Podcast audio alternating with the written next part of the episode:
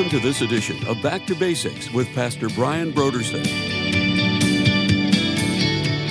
Remember that term, the substitutionary death of Christ, because that's what the Bible teaches. Christ died as a substitute for us, but that is what is radically under attack in certain segments of the church today and, of course, out in the broader culture. For anybody who's aware of the gospel message, many of them would come strongly against the idea of a substitutionary atonement.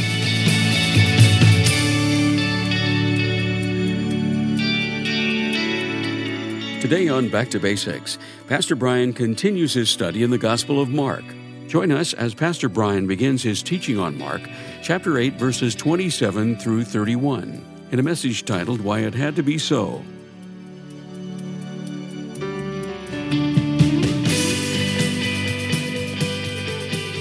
Now, here's Pastor Brian. Today, I want us to drill down into this statement that Jesus made here in verse 31, when he acknowledges that Peter is indeed correct. He is the Messiah. But then verse 31 says, and he began to teach them that the Son of Man must suffer many things and be rejected by the elders and chief priests and scribes, and be killed, and 3 days later rise again. So that's a verse that I want us to focus on.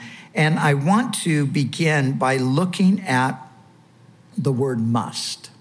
So this passage really, as I've been reading it over for the past few weeks, this one word has just continued to stand out to me. This word must, this is an imperative, meaning the things referred to are absolutely necessary.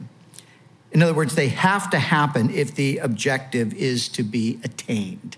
And so this word must, it's an imperative, but we could even say it's beyond an imperative, it's a divine imperative, because it's God himself, God the Son, who is telling us what absolutely has to happen. There's no way around this. This is a must. Now, there are several places in the scripture where you can find these divine imperatives. And one way to do it, it's kind of an interesting study, actually. But if you just go to any kind of like a Bible program on your computer, or you can go to blueletterbible.com, just write in the word must, and then it'll give you all the times in the Bible that the word must is used. And as you follow it through, you won't want to look at every one of them, but you will see that in certain cases, these are, again, they are divine imperatives. It is God speaking, saying that this is the way it has to be. Probably the most well-known divine imperative is the one that Jesus gave when he was speaking to Nicodemus, and he said, marvel not that I said to you, you must be born again. So you see, it's not an option. It has to happen. If a person's going to get to heaven, there's only one way. They must be born again. And so as we look at this 31st verse here, this is, again, it's that divine imperative. Jesus is saying that the Son of Man must suffer.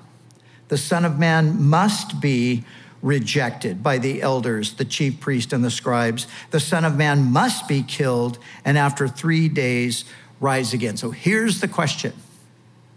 Why did it have to be so? That's a question that we want to address today.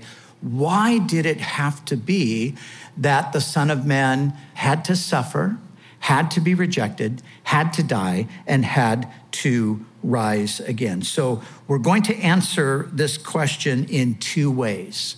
First of all, we're going to answer it by looking at what theologically orthodox, Bible-believing Christians have always held to be the answer.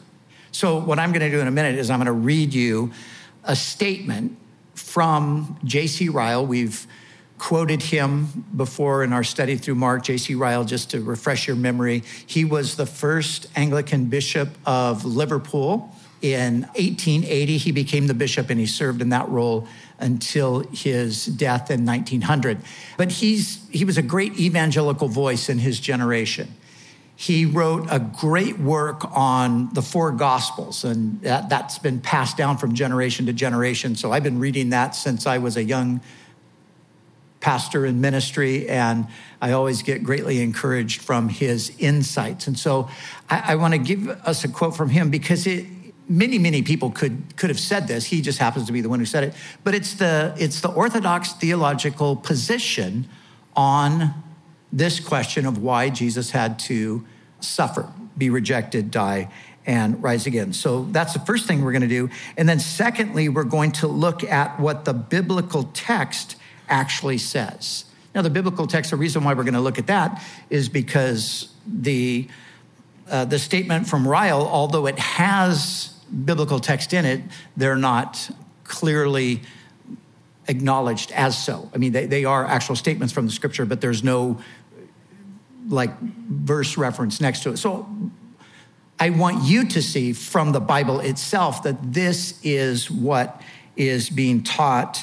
And the reason why we need to see that is because there's pretty fierce opposition in some segments of the church today and in the broader culture to the idea that Jesus had to suffer and die for sin.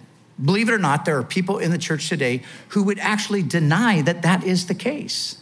And they would attribute this teaching of Christ dying in the place of sinners, they would attribute this to the influence of false religion, and they would even implicate Paul the Apostle, saying Paul, he came in and he brought these other ideas into Christianity that were contrary to the view that Jesus had, and so forth. So we want to look at a few of those ideas, and we can see that they can easily be dismissed.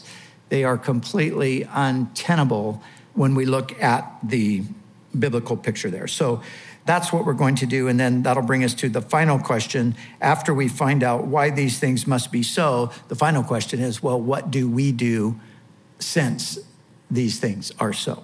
All right, so here we go. The theological statement. Quoting from, as I said, J.C. Ryle, listen to what he said. I'm just going to read it. He said, "Why did our Lord say must? Did he mean that he was unable to escape suffering, that he must die by compulsion of a stronger power than his own? Impossible. This could not have been his meaning.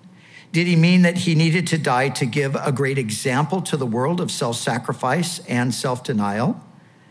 And that this and this alone make his death necessary? Once again, impossible. There is a far deeper meaning in the word must, suffer and be killed. He meant that his death and passion were necessary in order to make atonement for man's sin. Without shedding his blood, there could be no remission. Without the sacrifice of his body on the cross, there could be no satisfaction of God's holy law. He must suffer to make reconciliation for iniquity. He must die because without his death as a propitiatory offering, sinners could never have life. He must suffer because without his vicarious sufferings, our sins could never be taken away. In a word, he must be delivered for our offenses and raised again for our justification." Here is the center of the Bible. Let us never forget that. All other truths compared to this are of secondary importance. In life and in death, in health and in sickness, let us lean all our weight on this mighty fact that though we have sinned, Christ has died for sinners, and that though we deserve nothing, Christ has suffered on the cross for us, and by that suffering purchased heaven for all that believe in him. So that is basically a summary of the biblical doctrine of the substitutionary death of Christ. Remember that term, the substitutionary death of Christ, because that's what the Bible teaches. Christ died as a substitute for us, but that is what is radically under attack in certain segments of the church today and, of course, out in the broader culture.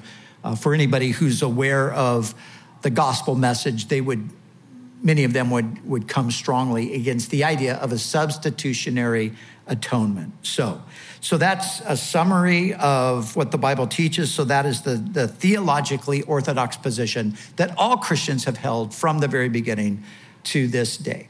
So secondly now, as I said, let's look at the biblical answer, which I already said. It's really the same as the theological answer. We're just going to look at some biblical text to show that this is indeed what the Bible says. Because as you're going to see in a few minutes, when I quote from an opponent of this view, this person is going to say the Bible doesn't teach this.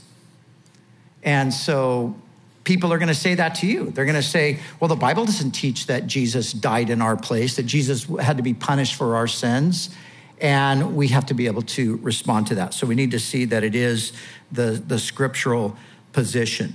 So, but remember, we're answering the question why it had to be so. So why did Jesus have to die as a substitute for us? Well, number one, the scriptures declared that it must be so. This is what the scripture said. And Jesus himself, after he had died and risen again from the dead, in Luke chapter 24, we have Jesus speaking with his disciples. And listen to what he said to them. He said to them, "These are the words that I spoke to you while I was still with you, that all things must be fulfilled that were written in the law of Moses and the prophets and the Psalms concerning me." So Jesus says that there were things written that concerned him in the law and the prophets and in the Psalms. And then he said this, "Thus it is written, and thus it was necessary for the Christ to suffer and to rise from the dead the third day, and that repentance and remission of sins should be preached in his name to all nations."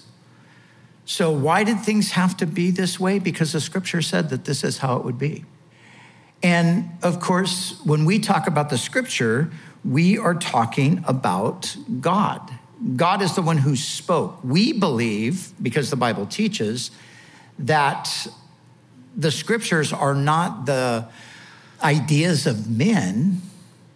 The scriptures are not the result of any person just thinking about how God might have done things and then presenting to us their opinion. We believe, and the Bible teaches, that the scriptures have come to us because holy men of God spoke as they were moved by the Holy Spirit. So when we talk about scripture, when we talk about the authority of scripture, we're basically talking about the voice of God. God said it had to be this way. So Jesus points, first of all, to Moses, to the law of Moses, to the prophets and the Psalms. And he says, in all of those things, it was written about him and specifically about his suffering. Now, we're going to look at one prophetic passage that puts all of the things that Jesus mentioned together in literally one chapter. Isaiah 53 gives us all of those things, the suffering, the rejection, the death, and the resurrection. They're all in one chapter. But they're not only in that one chapter. They're all condensed in that one chapter, but all throughout the biblical text, there was a message that was being communicated about the suffering and the rejection and the death of the Messiah. And sometimes it was communicated just in straightforward language, telling us this is what's going to happen. But sometimes it was being communicated through the lives of God's servants. You see, like Moses. Moses was a prophet. Not only was he a prophet in the sense that he spoke the words of God, but aspects of Moses' life and experience were prophetic. And the same is true if you go further back in the history to Joseph.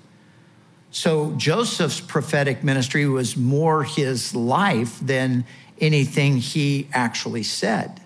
But David was a prophet who prophesied the Psalms. Many of the Psalms were written by David, but David's life was telling a story. And with Joseph, Moses, and David, what is the common denominator? All of them suffered, all of them were rejected.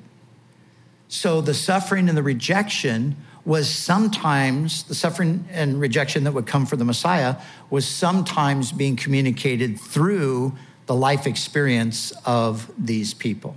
But then, as I said, there are those places where it is very clearly laid out. So Isaiah 53 is the great biblical text where the things that Jesus said in verse 31, that the Son of Man must suffer and be rejected and die and rise again. It's all there in Isaiah 53. So let me just summarize Isaiah 53. I'm going to quote directly from Isaiah 53, not in the exact order. If you go back and read it, you'll see that I've taken it a little bit out of order. But I've basically just switched the rejection and the suffering because that's the order in Isaiah 53. So listen to what it says. He was despised and rejected by mankind, a man of sorrows, acquainted with grief. He was despised and we did not esteem him. So there is his rejection. The Son of Man must be rejected. He was wounded for our transgressions. He was bruised for our iniquities. He was oppressed and afflicted. The Son of Man must suffer. And there is the suffering. But then remember, the Son of Man must also be killed. And so Isaiah 53 says, he was cut off from the land of the living, and they made his grave with the wicked. So there we have his death. But then Isaiah 53 also goes on to tell us about his resurrection. God shall prolong his days, and the pleasure of the Lord shall prosper in his hand. Therefore, I will divide him a portion with the great, and he shall divide the spoil with the strong. So you have someone who suffers, someone who is rejected, someone who dies, and then someone who actually ends up reigning. And so you see, it's all right there in Isaiah 53. So the first reason it had to be so is because the scriptures declared that it had to be so. And if God says something has to be a certain way, that's the way it's going to be, because God is God. And when he speaks, we can just have confidence that he knows all things, ultimately determines how they're going to be done. Nothing God has said can fail or be altered by anyone ever. That's a good thing to remember in our current cultural moment here, because there are all kinds of ideas in the culture that are in conflict with what God has declared. And people somehow seem to think that just because they're convinced that something is a certain way, that that's the way it is. Well, it doesn't work that way, because God is the one who set things. God is the author of reality, and we cannot alter what is. What God has said, what God has declared, it cannot fail or be altered by anyone ever. That is just a good thing to know. So it had to be this way because the scripture said it had to be this way. Secondly, it had to be this way. Jesus had to suffer, be rejected, die. It had to be this way in order for Christ to fully identify with humanity. So when Jesus comes into the world, now remember, Jesus isn't a sinner. Jesus has no sin. He's not born in sin because he's born of a virgin. He has no sin nature. He doesn't sin himself. He's sinless. But what is he coming to do? He's coming to save sinners. So apart from sin, with the exception of sin, he enters into the full human experience. And as a human being, he is going to experience the suffering that humanity has experienced. He's going to experience rejection. He's going to experience death. And when it comes to his death on the cross, this is where we see Jesus identifying to the fullest extent with a suffering humanity. Man has suffered immensely throughout history. Man has suffered because of disease and disaster and injustice, cruelty, torture, heartbreak, death. This is what history is. It's a long tale of suffering and woe. Jesus, in his love, chose to experience the full impact of what sin had done to the human race. So when Jesus says the Son of Man must suffer, it's really because he must enter into the full experience. See, the amazing thing when you think about what Jesus did, because today people will oftentimes accuse God of injustice, accuse God of being unfair. Why would God make a world that is like the world that we live in? Why would God allow people to suffer and so on and so forth? Those questions come up all the time, right? And although we can't give a definitive answer like, well, God told me this is why he did it, or God wrote down why he did it, here's what we can remind people of. Well, whatever the answer is to why God did it, here's what we need to remember. God did not exempt himself from it. And that's what we see with Jesus. He's not exempting himself from it. This horrible experience that humanity has had because of sin, Jesus enters into it fully. He suffers. He's rejected. He's betrayed. He's executed. He dies. So with Jesus, the cross testifies to the immeasurable compassion of the Son of God and to the extent of his identifying with suffering sinners.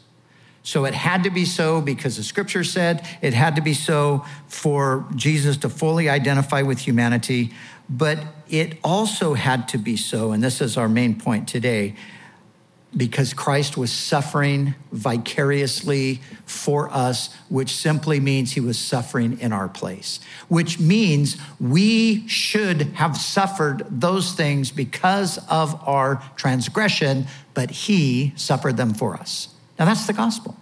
That's what the scriptures teach, that he suffered, was rejected, killed, and he rises again as our substitute. Remember what I said earlier, that term, substitutionary atonement. That's the big message of scripture, and that's the thing that people today are very, very bothered by. But I want you to think back to our quote from Bishop Ryle and just a few words that he used. He used the word atonement. He used the word propitiatory, which means a propitiation, which means to satisfy wrath, to pay the penalty for a transgression. That's the idea behind propitiation. And he also used the term satisfying the demands of God's holy law. So God has a law, it's broken. There must be a penalty for the broken law. Jesus satisfies that. Now, as I said, although this is the biblical gospel, not everyone wants to believe that or accept that.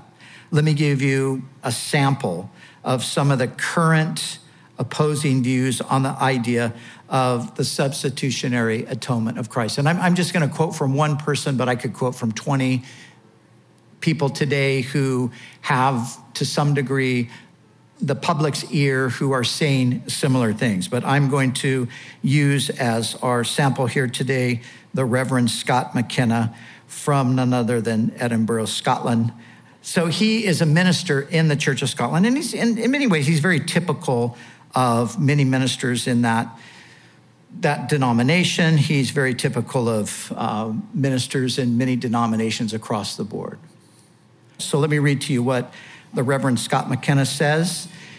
He said this, he said, the theology that says Jesus paid the price for our sins is, in my view, an obstacle to evangelism in the 21st century.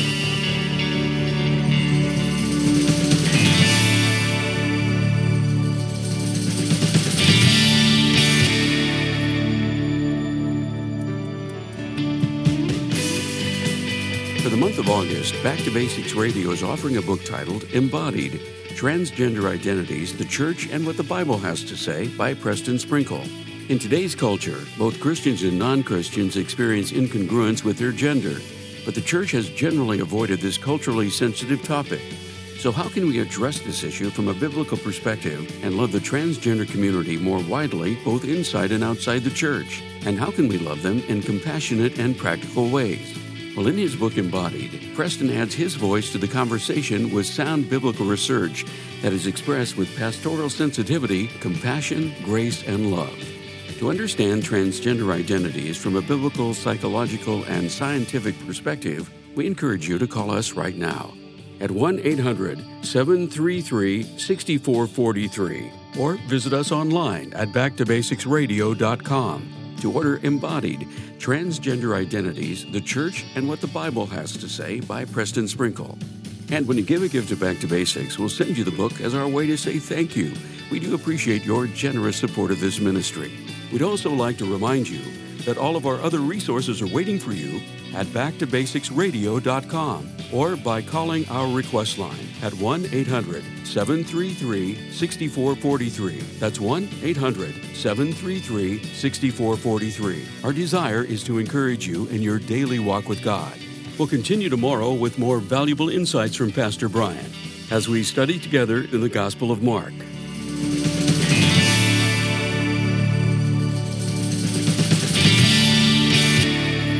Back to Basics is the preaching and teaching ministry of Calvary Chapel, Costa Mesa, California.